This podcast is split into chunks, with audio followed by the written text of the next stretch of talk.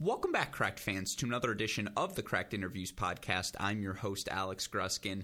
As we've alluded to on our other shows, this offseason, our Cracked Racquets team attempted to speak with every Power 5 men's and women's head coach employed throughout the college tennis world. We asked each of them about their team's respective 2021 seasons and what we should expect from them here in 2022. Of course, we also offered them a platform to share their thoughts on some of the big picture topics in college tennis. It is a fantastic series that our team is ecstatic to finally start sharing with the broader college tennis community over the next six weeks. Fans can expect no fewer than 10 episodes a week to be posted on this feed. A huge shout out to our friends at Tennis Point for their support with this series. Remember, go to tennis-point.com right now. Use that promo code CR15 to express your thanks. With all of that said, we're ready to get to today's episode. So, Westoff, hit those credits. Let's start today's show.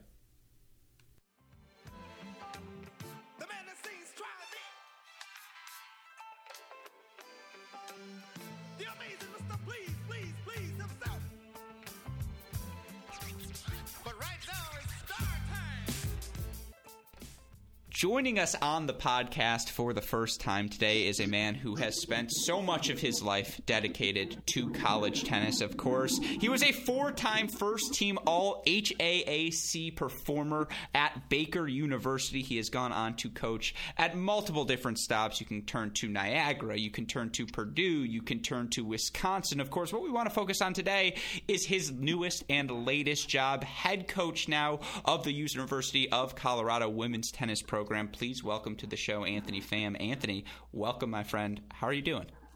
Good, Alex. Thanks, thanks for having me on. Oh, it is our pleasure. And again, that's a life dedicated to college tennis. And I like to think I'm pretty committed to the game as well. But let's just start right there and get into it. What keeps bringing you back to the sport? What at age, you know, 39 now, and by the way, head coach before age 40, mazel tov to you, as they say in my culture. That's pretty freaking awesome. Uh, what is it about the sport that you keep gravitating towards? You know, I it's just a sport, and I think um, you know, obviously something that I grew up playing, I enjoyed. Um, and when I was in graduate school, I was a GA, and I just kind of caught the bug. I, I honestly never thought this was kind of the path I was going to be going down. I was a biology major in college, and I got into med school and all that, all that jazz. you know, some things happened in my life that kind of changed my perspective on things. And like I said, I went to grad, went back to grad school, and I was a GA getting my master while I was getting my master's in education and just got the coaching bug. And it's, I think it's just one of those things, um, you know, my personality, I like to feel like I can help people, uh, which is why I originally wanted to be a doctor. And then I started to realize that there's many other uh, ways that you can do that and, you know, many different jobs. And, you know, through college uh, tennis, obviously we are college tennis coaches, but myself, I'd like to think that you know, I, I hope I can be a little bit more to my players than just tennis coach. Mm-hmm. Uh, you know, hopefully provide you know some advice and, and leadership, and use tennis as kind of like a, a vehicle for for other things. Um, so you know, for me, it's when it boils down to it, it's about relationships. Mm-hmm. Uh, it's you know, it's one of my greatest joys, kind of talking to some of my former players and seeing them go on to be, you know, very successful doctors, lawyers, pharmacists, business people, whatever it is they choose to do in life, and, and continue to have, you know, strong relationships relationships with them. So, obviously, we're competitive. We want to win. I think that's why we're in it. But uh, I think above and beyond that, uh, it's about just building the, the relationships with our players and helping them, uh, you know, become successful leaders and people in life. Mm-hmm. No, absolutely. And I, I do think it's a fascinating origin story, though, to go from, again, bachelor's degree in biology. There are a lot of biology majors floating around the college tennis universe, as you can imagine, or maybe not. Um, but, you know, again, you go on to get your master's of education, and from there, uh, you serve as a graduate assistant at Drury, and you're coaching yep. both the men's yep. and the women's teams, and just, you know, again, it's a it's a degree in education. You are an educator as a coach of scholar sure. athletes, but is it just you talk about catching the coaching bug. what is it about the coach? Uh, you know, again, what is it about the coaching? Is it just again being able to stay within the sport? Of course, that's always a great mechanism. But I, I just I think it's fascinating. You're mid master's degree, and you go, yeah, you know what? I, I think I'm going to go coach tennis as well.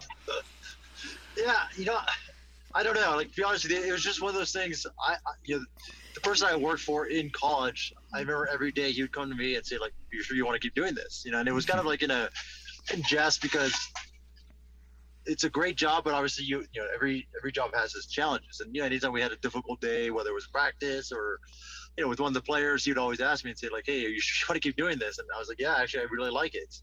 Mm-hmm. Um, and for me, like I said, like I said at the time, I, I didn't really set a goal for myself like, hey, like I want to be a Power Five head coach. I want to do this. I just like coaching. You know, like mm-hmm. I said, I I just enjoyed developing the relationships. I enjoyed being on the court with them. I enjoyed the you know the day the ins and outs of every day. You know, and I think, um, you know, I think that's where, you know, for us, if we're going to be successful with our players, like I said, not only with in tennis, but just in general, it's it's like you have to enjoy, you know, the quote unquote grind with your players every day, right? Like you have to enjoy being in the trenches with them every day, being on the court, you know, whether it's individuals, practice, in the weight room, whatever it is, you know, you have to enjoy that.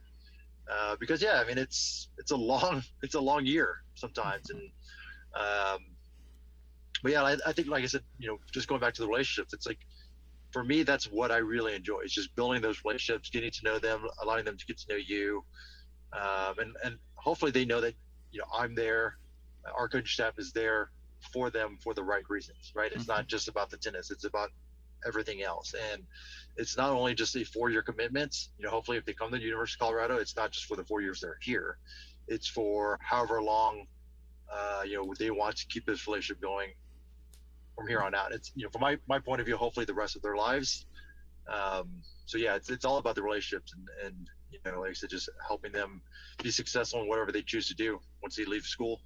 Mm-hmm. No, absolutely. I I want to do a. I, I pitched this podcast once to the people I work with just to you know promote the. You got to get those viewer and listen numbers up. I was like, if we did a podcast series on the pains of compliance paperwork, every coach would listen. I was like, that would be sure. our most listened to episode just to hear the grievances because that's the for lack of a better term, that we don't get to see as college tennis fans. That is the grind uh, of yep. being the coach. And obviously, you know, for someone like you who has gone the assistant route and, you know, you're an assistant, you know, first you're the head coach at Niagara, then you go assistant at Purdue, assistant at Wisconsin. You're then uh, obviously make the jump over to the University of Colorado.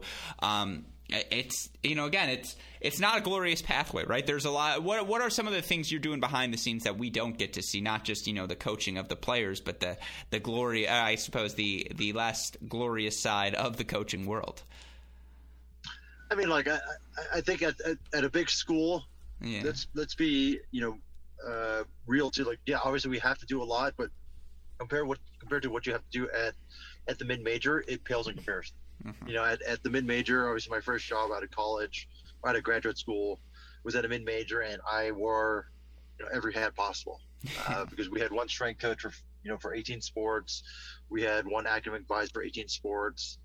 Um, you know, we didn't really have anyone that ha- handled our fundraising. Mm-hmm. Uh, we didn't have anyone that booked our travel.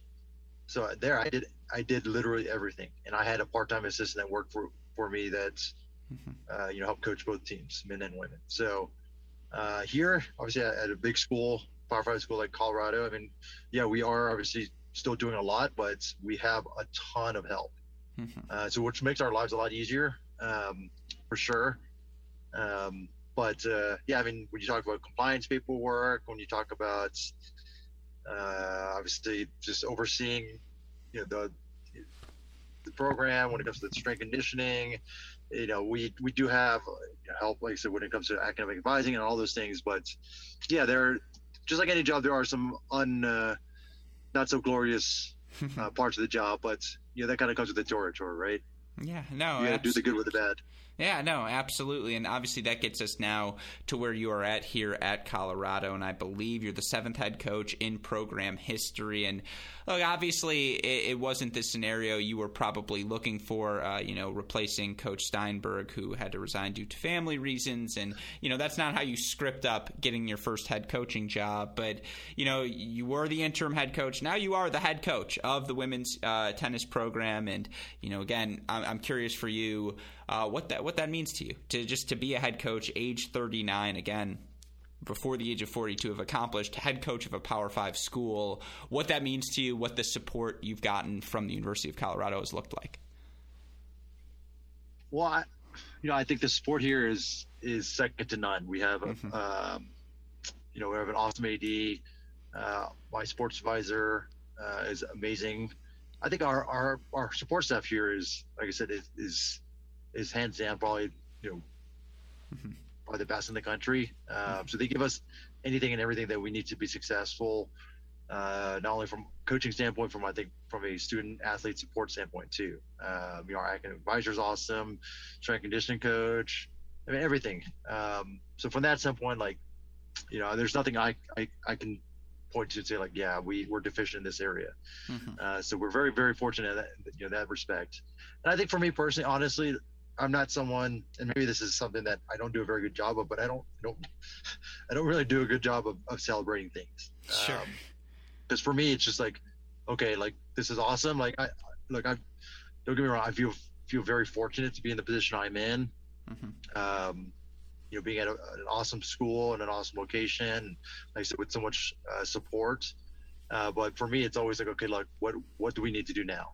You know like how do we continue to move the program forward? How do we continue to support our student athletes the best we can? And how do we uh, give them the best opportunity to be successful? So um, yeah i mean like i said i feel fortunate to be where i'm at but I just don't do a very good job of celebrating things for me personally. I much rather celebrate things for you know our, our, players and our program. Well, then with that in mind, let's celebrate those players, that program, and talk about uh, where you guys are. You know, coming off of last season, it was a year where I, I, think it's fair to say you guys had a younger team. You look across the board. I believe what Fleur was. I want to say the only uh, player who was a f- uh, fifth year who you know grad yep. would have graduated on yep. her own volition, but you know yep. across the board, it you know a bunch of sophomores, a bunch of juniors on the roster. They put together a nine and twelve overall season. You know, three and seven in the conference, and obviously it's a conference that includes powerhouses in Stanford, in UCLA, who have been at the top of women's college tennis forever. You know, you don't want to exclude USC, who certainly has uh, as many resources and the pedigree as any program in the country you know, what are you? Last year was a tough year for everyone, in particular, just given all the COVID regulations, given all the stuff you had to sift through. How are you feeling about the team coming off of 2021? You know, I, like I think for me, I'm I'm just an optimistic person by nature. Sure. So I've noticed that, for the record. so I feel like, uh, you know, I, I feel like we're primed to hopefully continue to, to build off that. Mm-hmm. Uh, you know, I I want to make sure I take a little t- bit of time to to give uh, Coach Steinberg a ton, a ton of credit because uh, you know she did an awesome job of really putting a strong putting in a strong foundation here uh, three years ago, and obviously giving me an opportunity to come here. Mm-hmm. And I, I think, uh, like I said, we're just trying to build off of that. You know, last year, you know, at one point I think we were in the 40s. You know, we finished, yeah, I think uh, somewhere in the 60s, and um, you know, we we upset Cal uh, mm-hmm. here here in Boulder.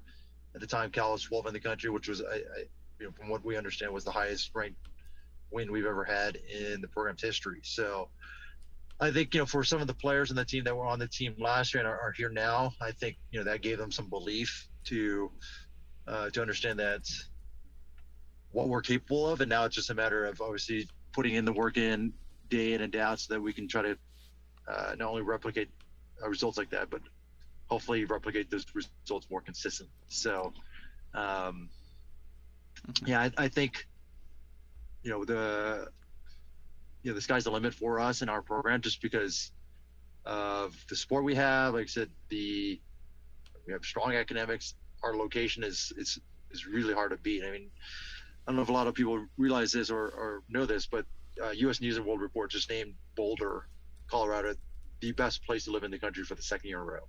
So, Uh, very high quality of life here. Yeah, I mean, it's just an awesome place to go yeah. to school and live. So no, I, um, I the amount uh, if I could go down the list, short list of my friends, and you know, again, listeners know this, but I'm from Michigan. You know, went to the University of Michigan. I'm a Midwest kid through and through. The amount of people in my life who are like, I'm moving to Denver, or I'm moving to Colorado, I'm figuring all this stuff out. It's it is. It, I mean, you hear it anecdotally, but I, that is, it, I imagine that makes the recruiting pitch that much easier. And this is a question I am asking every coach, and typically we'll get to it later in the podcast, but this just feels like the moment. It's got to be easy to pitch Boulder, right? And I am curious because I want to give every coach this opportunity. What does that recruiting pitch look like for you know your Colorado program, a program that hasn't made the NCAA tournament since I believe 20, uh, 2007, but obviously is a program that has the resources and has the school to be a competitive team? Yeah, for us, like we are, you know, we don't run from from things, right? Like we do know we have made the tournament, and yeah, like you said, since 2007. And I think part of the recruiting pitch is like, obviously we play in the Pac-12, so we play in a very very competitive conference. Mm-hmm. So every match we play, you know, whether it's Stanford, UCLA, Cal, or you know, uh, Oregon, Utah, er, everyone's good. Mm-hmm. Uh, I think in in a a typical year out of the we have? I think there's 10 or 11 teams in fact all that have women's tennis mm-hmm. uh, i think you can you can probably count on at least seven or eight in a typical year making tournament you know if, it, if, it's a if it's a normal year. So you're going to get good matches obviously year in year out. Uh, we're a program on the rise so it's like you can go to obviously some of these programs that are more established um, or you can come to us and, and obviously help help establish something that hasn't been done in a long time, and, and hopefully, when you do graduate in four years, leave a legacy, mm-hmm. uh, leave you know leave your your mark, leave your imprints, and then on top of that too, it's like I said, it's just a great place to go to school. I mean, it's mm-hmm. um, you know, like I said, from quality of life to uh, restaurants, shopping, I mean, concerts. Uh, I mean, the weather's great. People think living in Colorado that you know you're going to get a ton of snow, and sure, it does get cold, uh, you know, we do have four seasons here, but you, when I first moved here to, to, Denver, everyone tells me, you know, the moniker here is you get 300 days of sunshine, and yeah. apparently we get more sunshine here than they do in Florida.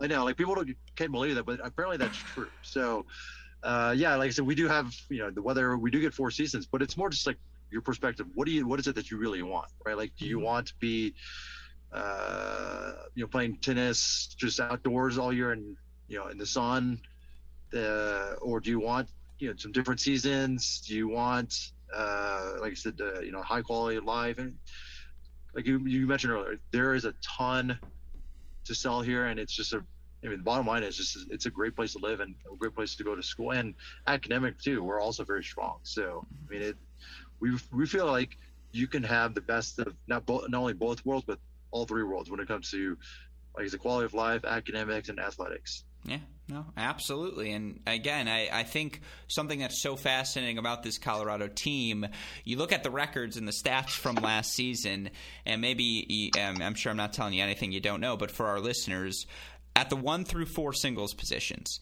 nine and nine at all four flights. Number five singles position, you guys go eight and ten on the year. Number six, you guys go nine and eleven. But you know, again that's uh, considering how many of your team, uh, how many members of your team you're bringing back to the roster this season. You guys are right there, right? 500 ball means you're playing these close matches, uh, you know, extraordinarily tight. And you look at the record, uh, you, as you mentioned, the 4 3 win you guys were able to pull off over Cal last season. But, you know, even some of the 5 2 losses you guys take over the course of this season as well, or the 4 3 loss at Denver it feels like you've got a team that's on the precipice of something. I'm curious if that was the feeling you got from all the performances last season. Yeah, like I said, it you know, it, just like we talked about earlier, it's perspective, right? Like for me, I mean, you can look at me like, oh man, you were so close, but this. But for me, it's like, yeah, we're so close, and we're gonna push through. You know, if mm-hmm. we kind of continue just to to knock and knock and knock and do the right things.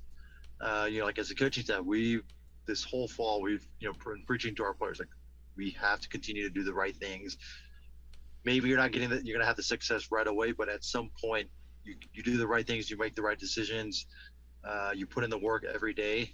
then the success is going to come your way. It's just you have to continue just to do it and trust that it's going to it's to happen.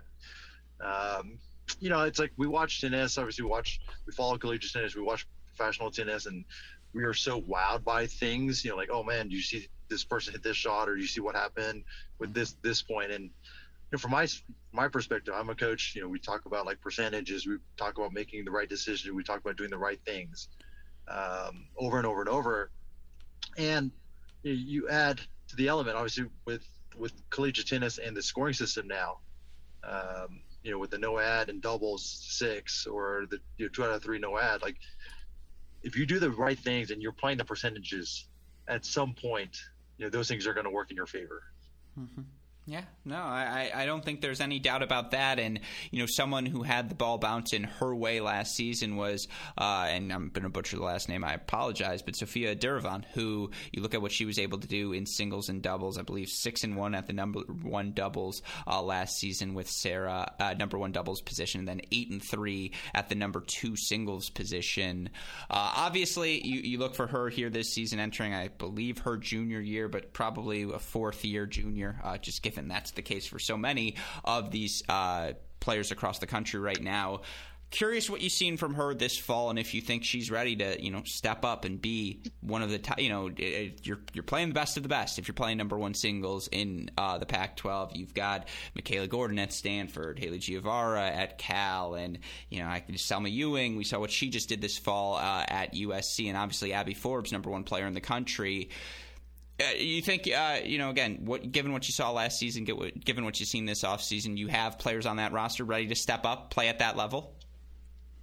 Yeah, I, I you know, like once again, we, we would like to think so. You know, we do know, yeah, we sure. understand.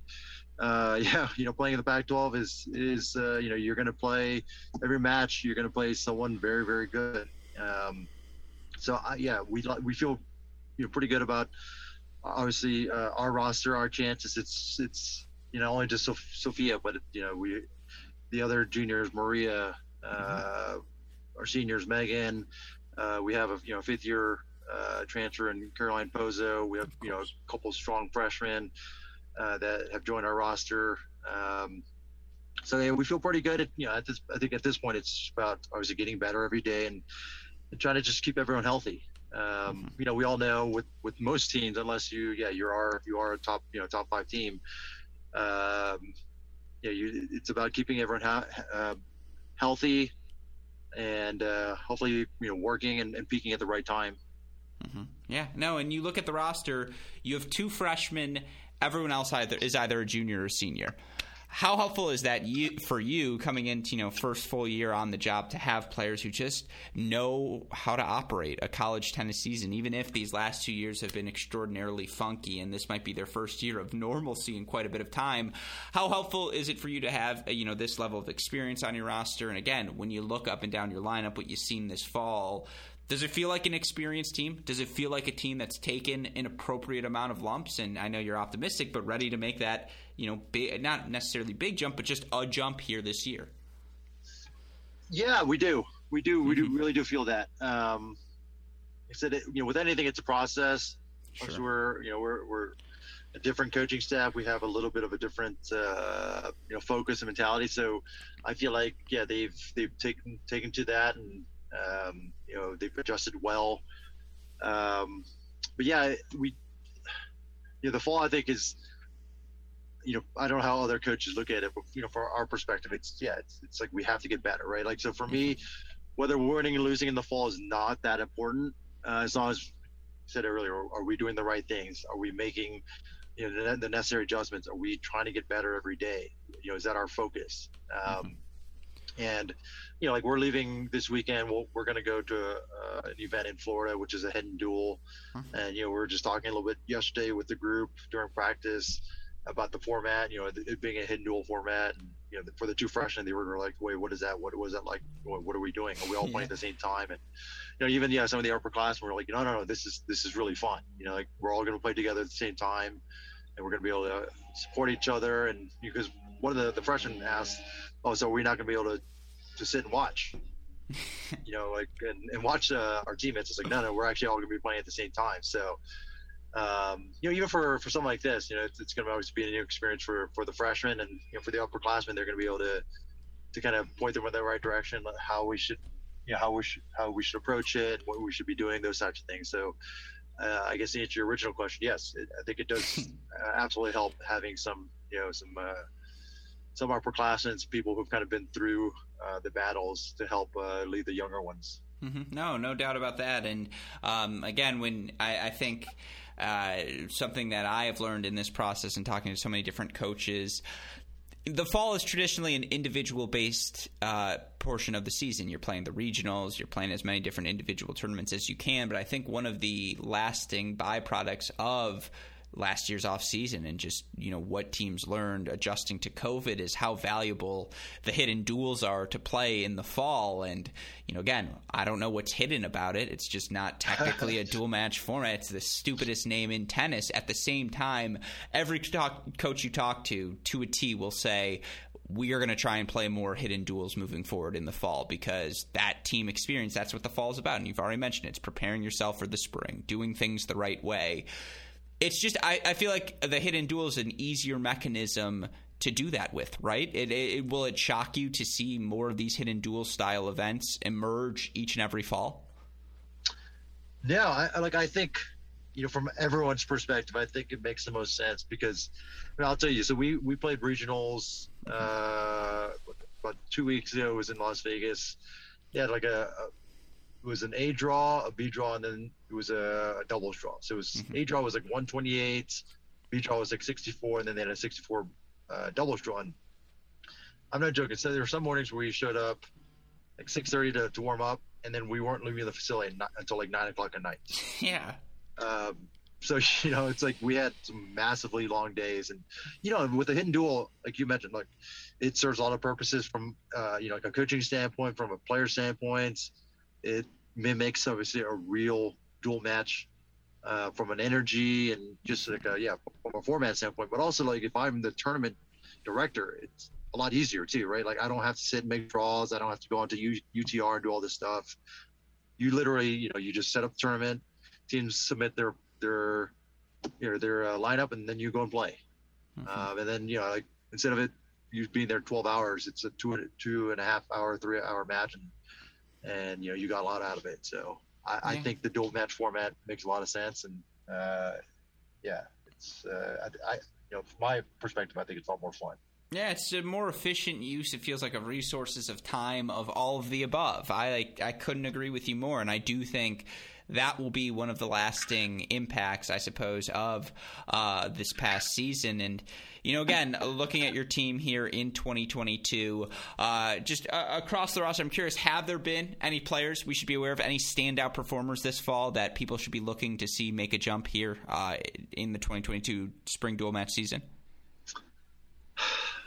I don't know if there's anyone in particular, but I, like I said, I, I think we have a high, high, expectation from everyone on our roster. Um, mm-hmm.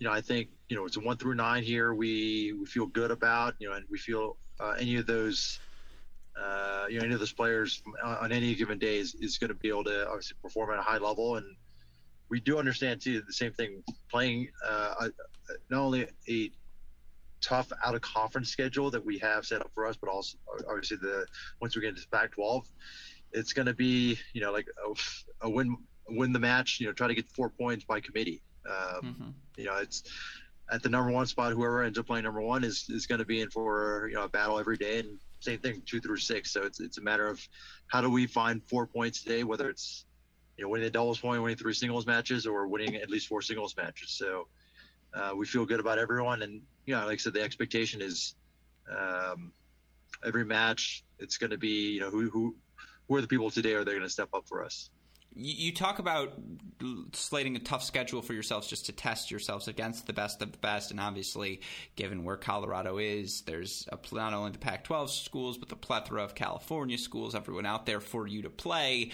At the same time, I know every coach keeps the 500 rule in the back of their mind because, of course, under most seasons, and I think they waived the requirement last year uh, because of just the you know the COVID stuff, and everyone wasn't able to play a complete schedule. But the 500 rule, you have to be 500 or better to qualify for the NCAA tournament. Is that something at this point you're thinking about day in day out with your program, or is that something you guys aren't? You know, again, monitoring the 500 rule. It's more about playing the best than worrying about the res- you know the results are the next component.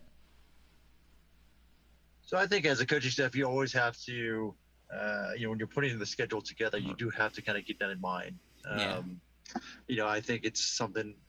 You know, obviously, when we talk to our players, it's you know we don't we don't ever discuss because whoever we're playing, we have to try to obviously perform at a high level Sure. and and be successful. But as coaching staff, yeah, I think I think it would be naive of us not to ever think about those things and talk about those things when we are putting the schedule together.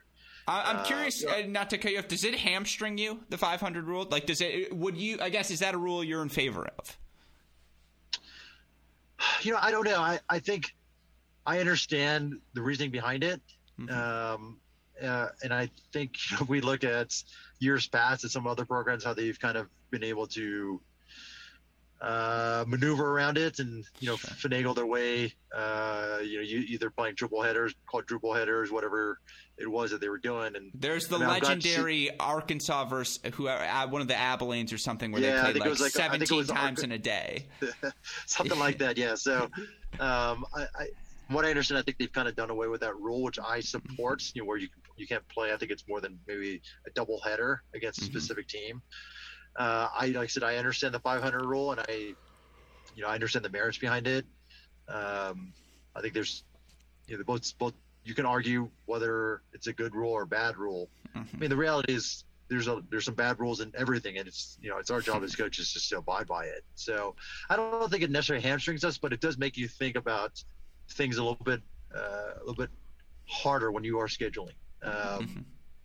yeah, because yeah, the last thing you want to do is obviously have a good enough team and, and be ranked high enough to make the tournament, and then because yeah, because of maybe some scheduling uh, mistakes or whatever it is, now you're not going to make the tournament. So, uh, you know, Mhm. we you talk to all coaches like scheduling is not an exact science. You know, you have to kind of obviously guess where your team, how good your team is going to be, if your team's going to be healthy, those types of things, and then hopefully uh, be able to. Um, yeah, assume the same thing with with your possible opponents too. So it's it's never an exact science. You're just gonna hope you're doing the best you can and put your your, your team in the best position to be successful. Mhm. No, no doubt about that. And with that in mind, I actually have some other, you know, broader topics, rule changes ahead, et cetera, et cetera, that I want to run you by before I let you go. One of them being the big development of the offseason, the incorporation of NIL rules, and obviously the uh, opportunity to for athletes now to profit off of their name, their image, their likedness. Uh, obviously, there are rules dictating what international players can and can't do that are much stricter versus what the American players are able to do. But I'm curious how you see that impacting college tennis moving forward. It feels like, you know, again, the bigger state schools should all be well positioned to perhaps take advantage of these rules just by virtue of how many alums they have. And it takes that one super engaged fan uh, of your program to, you know, allow your athletes to begin to benefit. I'm curious what you think the NIL ruling will do for college tennis moving forward. Uh, I, that's a good question. I'm not quite sure uh, what it will do. I mean, I like I think, um, yeah, as a coach and you know, uh, I, talking with our ministers, like we we support anything that helps our student athletes be successful, right? So whether it's NIL or anything else, like anything we feel like it can help them and help their their overall success, we are in support of it. Uh, I think the one tricky thing we are seeing now, just across the board, when it comes to not only here in Colorado but just across the country when it comes to NIL, is uh, there's there's no standard when it comes to how it's being uh, policed or how you know or Mhm. or how states are uh, allowing schools in that specific state to to conduct NIL, right? Mhm. Because it, it's if I am understanding it correctly, every state mandates um, you know the rules or the standards when it comes to NIL. So Yeah, for instance, You know, for our listeners, I believe Florida, the coaches are not allowed to like do. It's very strict in Florida versus, and I'm not throwing them under the bus, but I'm just saying an Ohio State coach has free reign, where it's just like go do your thing. Yeah, yeah. So yeah, that's I think that's obviously it's still very early. You know, the the NIL it's only been here for whatever like what, less Six than months. six months. Yeah, so, exactly. Yeah, so I think there's a lot of uh, red tape and and some cobwebs cobwebs to kind of work through.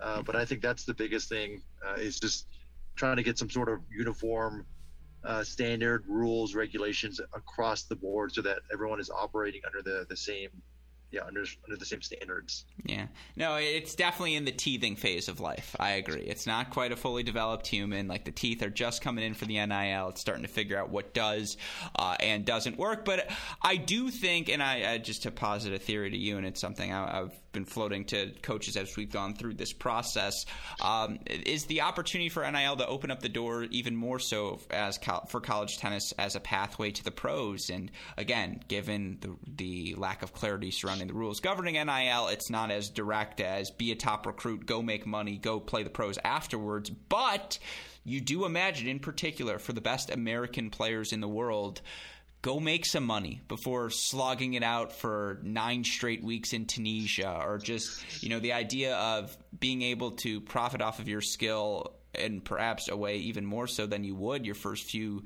years struggling to make ends meet on the pro tour does do these NIL opportunities open you know open up college tennis that much more as a pathway to the pros?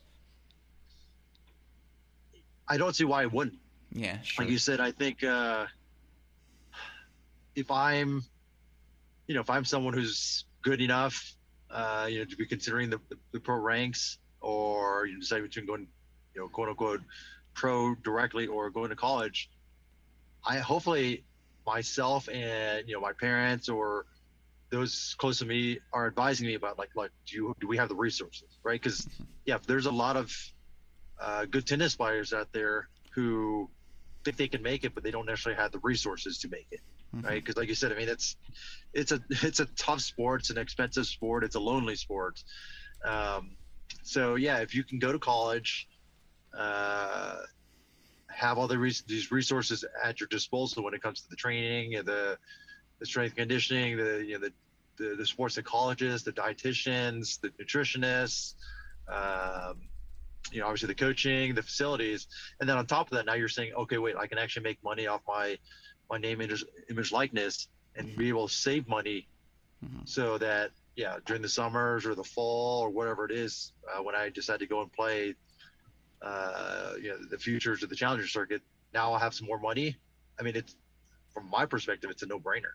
Mm-hmm. I mean, unless you you know you're just you know this this hotshot who's already got you know like a six or seven figure uh, sponsorship contract from you know, some big company. Uh, yeah, I, I, don't see why it wouldn't help uh, the college route.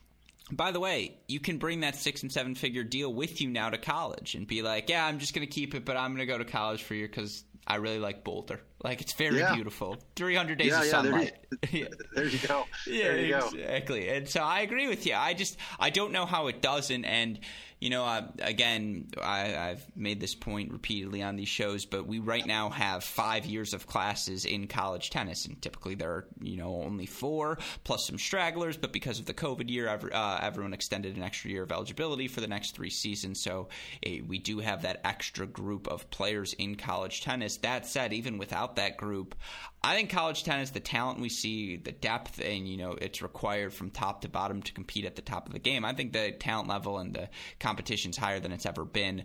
Again, you you've been at Power Five programs now for what the past decade, at least, right around a decade now. I'm curious, have you seen? Do you think the talent continues to improve uh, here in college tennis over the past decade? One hundred percent. Uh, yeah, absolutely. I think. Um, you know, with the success that players have had going to college and then going to play the professional tour, both on the men's and women's side. And then I think the younger players seeing that, they're like, okay, what, look, if they can do it, then I can do it. For so mm-hmm. long, you know, as college coaches, like, yeah, we could go into someone's uh, living room and talk to them and their parents and be like, look, you know, we feel like we can help you with this, we can do this, we can do that. But if you didn't have the you know, the the evidence, you didn't have the data to kind of point exactly like so and so's done it, so and so's done this, so and so's ranked here. Um, it's it's it's really hard to get obviously people to buy into that. And I know you released a, a list what not too long ago when it came to the the American. Oh, it was an American, but it was men who played collegiate tennis. What, I think you said collegiate ties, right? yeah, eleven of them in the top uh, 100. God, yeah, you must is, know there is nothing for the record I like more than hearing my tweets quoted to myself. I really like you. This is that was I appreciate that. Thank you. You got you got, you got to do the research, right? Yeah, exactly. Uh, I got to do the research. So no, it's I mean like eleven. I know it doesn't sound like a lot, but if eleven, if you know, if collegiate tennis was a uh, was a country, I mean that would yeah. be pretty pretty darn good. Right? yeah, that's exceptional. Yeah, over ten percent of uh, yeah the top hundred is being represented, and so yeah, there's still I think there's just, there's always gonna be detractors, right? They're gonna say like, yeah, if you go to college, you're giving up, you're not gonna be able to make it. Well, like the reality is, there is no right or wrong way. Like I think for some kids, like if you're if you are yeah, if you're you know Seb Korda, if you're Reilly Opelka, if you're Taylor Fritz, yeah, going pro was the right way. It was the right route because they had the resources. Obviously, they had the talents. Mm-hmm. Um, you know, I think I saw what Tommy Paul recently said that if he had it all over to do it again, he probably would have gone to Georgia, mm-hmm. at least for a semester or for a year. So, you know, I think for the majority of kids, probably going to college is the right decision, and then probably for the, the small majority, um, you know, going going the professional route directly is probably the right decision. I, I know, you know, from my from my own personal experience, I, I used to travel uh, with the with the players. Name was Daniel Nguyen, who, who played at USC. Uh, one Only lost one NCAA match. I, yeah, I mean, Daniel guy, and I are familiar. Yeah, we've met before. okay, yeah, the guy's obviously a stud, uh, like great guy. You know, obviously uh, very successful. Um, but he would, you know, we have this conversation all the time that, you know, if he didn't go to college, like there's no way he would have ever been able to have the success he did. I mean, and you know, he got to what I think uh, at one point he was a 189. I think it was his career high, which for him was unbelievable. I mean, if you watched him, I mean, the guy was uh, one of the most professional, hardest workers out there. But you know, he was five nine, didn't have a huge serve, didn't have huge weapons, but just like was really a cerebral player. Uh, worked his butt off, and like I said, was very professional in, in his preparation. And you know, getting into the top hundred, I think, or top two hundred for him was was unbelievable. Uh, but yeah, from his perspective, he was like, yeah, because I have this degree now, like I can go out there and play a little bit more uh, carefree, right? Meaning like I don't have to worry that if I don't win this match, how am I going to eat, you know, dinner uh, tonight, or am I going to have enough money to pay for my hotel, or this, this and that? Like he was able to uh, to do things the right way, like you know, put the right nutrition in his body, obviously stay at a nicer hotel, do those types of things that was going to allow him to be successful not only now but uh, long term uh, when he while he was playing on the tour. Mm-hmm. Um, so yeah, I, I, I don't know, you know, like being able to see I'm just going to go pro right away, don't go to college, and just put all your eggs in one basket. I, I feel like that's just really really risky. Yeah, no, I, I completely agree with you. Were you part of Team Nguyen when he beat Mitchell, Frank, 7 6 and the third in that future? I, I don't remember when it was, 2014 ish, like around that range, 2015? Because uh, Mitchell was his one loss at NCAAs. That I remember, was okay. 2012, yeah. Yeah, I mean, I don't know if I was, so I wasn't at that tournament, but I do. So one of my, one of the first tournaments we, we traveled together was a challenger in Winnetka, Illinois Sure. Where he and lost to Somdev. Yeah, he lost to Somdev 7 6 in the third in the finals. The, the crazy thing was that that tournament, uh, what was it? I had to leave before the semis mm-hmm. because uh, I had to go up to, I had to drive up to actually the clay court tournament in uh, Memphis, the mm-hmm. girls' uh, 18s clay court tournament. So I had to leave them uh, midway through the tournament. You know, I'm in the hotel, I'm, I'm following the, the match, uh, the Somdev match, and like I remember the score just kept cutting out. I'm like, what the heck is going on? and then like I wake up the next morning and I talk to. And I realized so they went inside, outside, inside, outside, and every time they went inside, they they couldn't do the live scoring. Uh, yeah, because it kept raining, but they ended up losing seven six in the third absolute epic match. I was like, I can't believe I missed this. Uh, By the way, you want to hear this stretch? So now I have it pulled up. Here are, let's, I'm doing some quick math, seven consecutive finals Daniel Nguyen played from 2013 to 2015.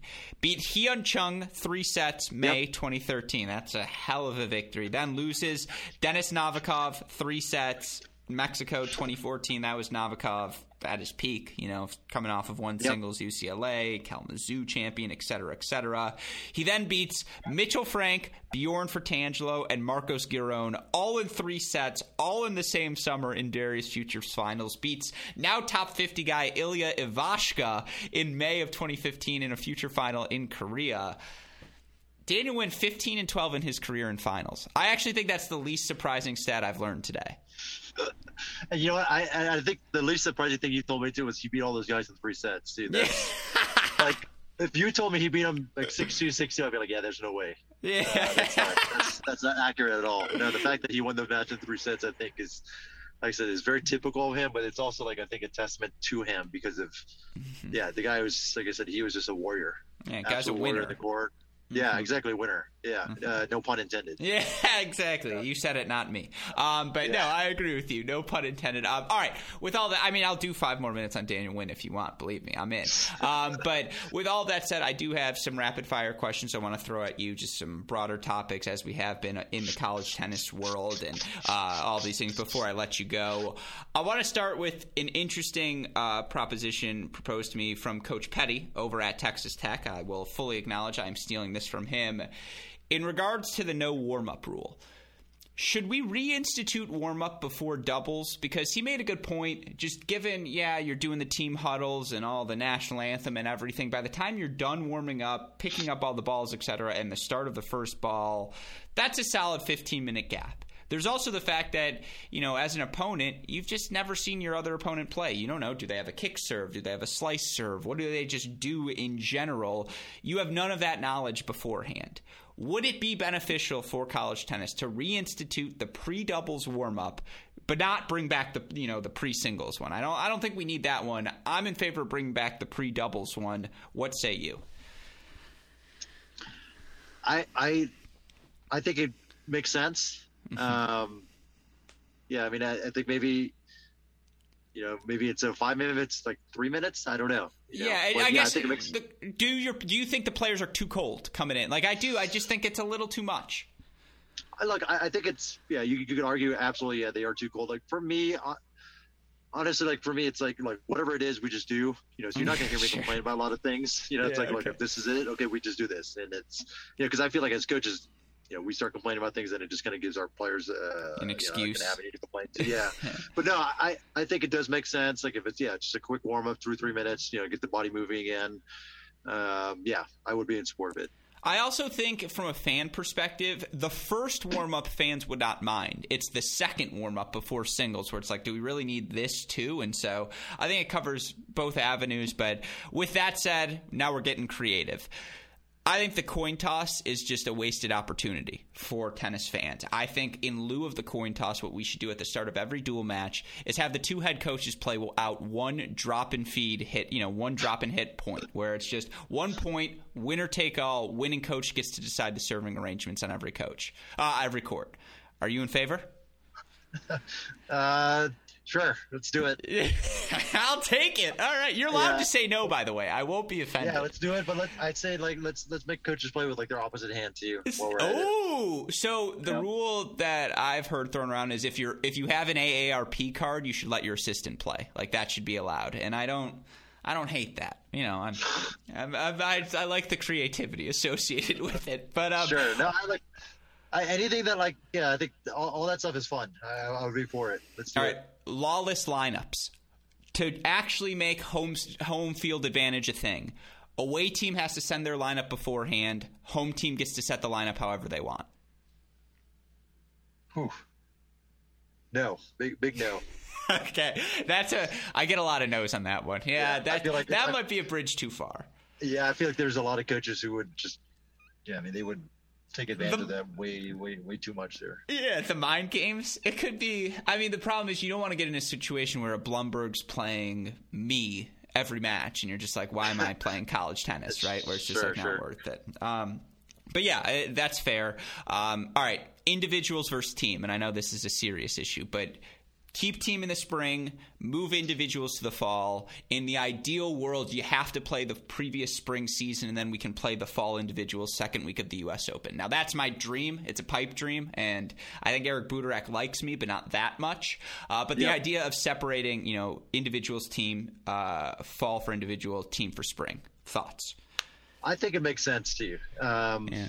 You know, we you you look at uh, you know the individual portion that always that's always played after the mm-hmm. team. At least from my perspective, and we haven't you know sent any players here recently, but just kind of following the results.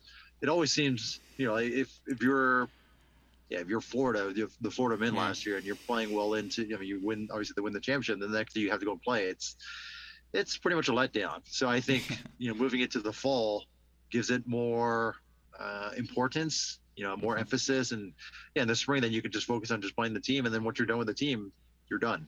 So yeah. I think, uh, and then on top of that too, I mean, how long was Florida the Florida men and like the Texas women and Pepperdine women in Orlando last year? Like three yeah, weeks. Um, I was gonna say like a month. It's crazy.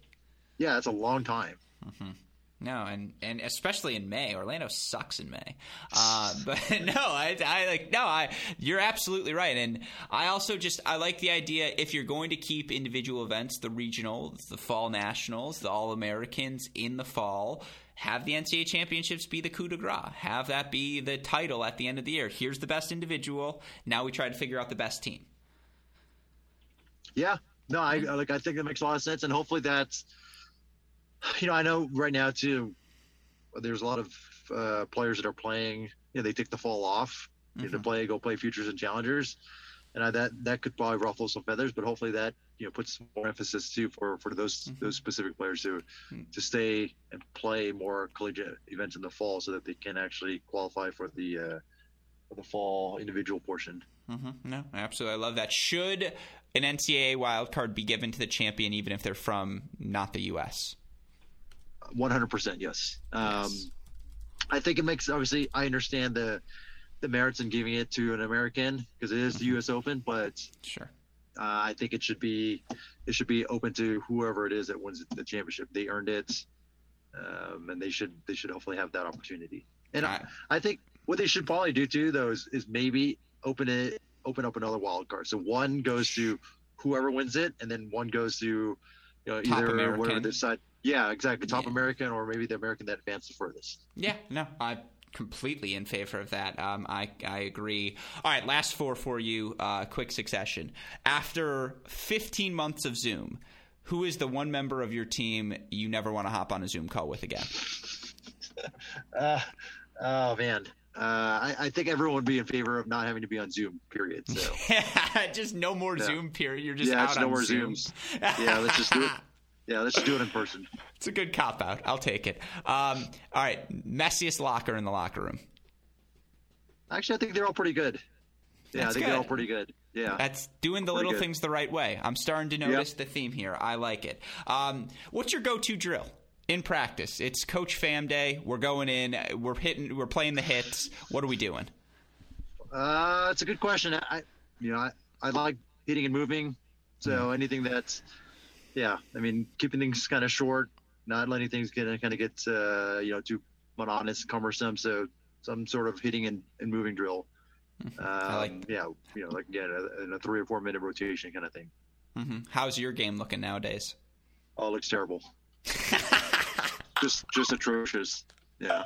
is it the movement? Yeah. That's what I've noticed is the first Yeah, I think it's the movements. I mean, I try to stay in shape and you know, I always work out those things, but like it's just not the same if you're not playing tennis. I mean, you exactly. get yeah, you get yanked in and out of corners, and yeah, your movement just just just depreciates. Like oh, I, I went up for a forehand. I, you know, I wasn't good. I was fine. I mean, if it's a binary system, good, bad, I would be on the good side in terms of broadly tennis players. But I went up to hit a forehand approach shot the other day, and I was like, that just did not feel right. I was like, what am I on? You know, like in, uh, the escalators at the airport that like move you forward slowly, and it's like a moving track, but it's not particularly sure. fast. That's me sure, right sure. now. I'm just the constant speed escalator where it's like, yeah you know, eight minute mile. That's fine. Um, and it doesn't exceed. Yeah, and then that. for me, like I was never like a great player. I mean, like yeah. I I I kind of joke about this, but like I took pride in being like when I would beat people, I took pride in them saying like, yeah, that's the worst player I've ever lost in my life. um, yeah, but like for me, it's you know like I kind of just was more of a cerebral player. I would frustrate players, and yeah, I, I kind of prided myself on like my fitness or my movement. And you know, as you get older, those things are the first things to go. And so when you mm-hmm. don't, when, when you're a player that's you know that's just an okay player and they can't move any anymore, uh, you just you're just not you're not you're not very good anymore. No, someone asked me what's my best shot still, and I was like, uh, maybe the backhand pass. And they were like, that's not a good thing for your game if that's what you're priding yourself on. I was yeah, like, yeah, you're having to exactly hit hit the backhand pass over and over and over. Yeah. yeah, exactly. I was like, I could still put that ball where I want it to go, but that's it. Um, yep. But all right, with all that said, last question for you, uh, and that's a question I'm asking all of these coaches, but I am curious. When fans watch the Colorado women's tennis team play this year, what do you want their takeaway to be? You know, it's not like a broken record, but I, I want them to be like, yeah, you're, yeah, the team plays hard. You know, they do things the right way. They support each other. Uh, you know, they represent the, you know, they represent Colorado in, uh, in a very positive fashion. You know, we're, we're, we're very proud of the way they, uh, you know, they compete. Yeah. And like, the, I'll use the word compete again. Like they compete hard, right? Like they play the mm-hmm. right way, uh, win or lose. Yeah. They, they, uh, yeah, they're fun to watch. Um, so yeah, no, I, I, I love it. I, I, forgot to sneak one in. Is the serve and volley in doubles dead? You know what? I, I, I don't think so. I, I mean, when I play doubles, which is not all that often anymore, I, I yeah, I will serve and double, uh, serve and volley. Um, you know, it's something we, you know, we'll, we'll, we'll dabble in a little bit here and there in practice. Uh, even with yeah, with even with our ladies. Um, mm-hmm. I don't know if you can do it consistently and win, but I think you know, if you, you, you throw it in there every once in a while, I think it, it can be a good changeup. Yeah, no, I like it. Well, with all that said, again, Coach, sincerely appreciate you taking the time to chat with us today. Uh, we will be rooting for you. I mean, we root for every team, so you know, don't don't feel too special. But uh, no, sure, we sure. will be rooting for you and your team to have success, uh, to stay healthy, of course, throughout the cor- uh, course of the 2022 season. And goes without saying, but anytime you'd like to come back on this show, we'd be happy to have you. No, much appreciated, Alex. Uh, yeah, thanks for having me on. Um, and uh, yeah, we really appreciate everything you do for for college tennis and and uh, you know all the exposure you give give to college tennis and keep doing the good good work and go Buffs. I appreciate it. Yes, take care, coach. Be safe. Be healthy. We will chat soon. Thanks, Alex. Take care.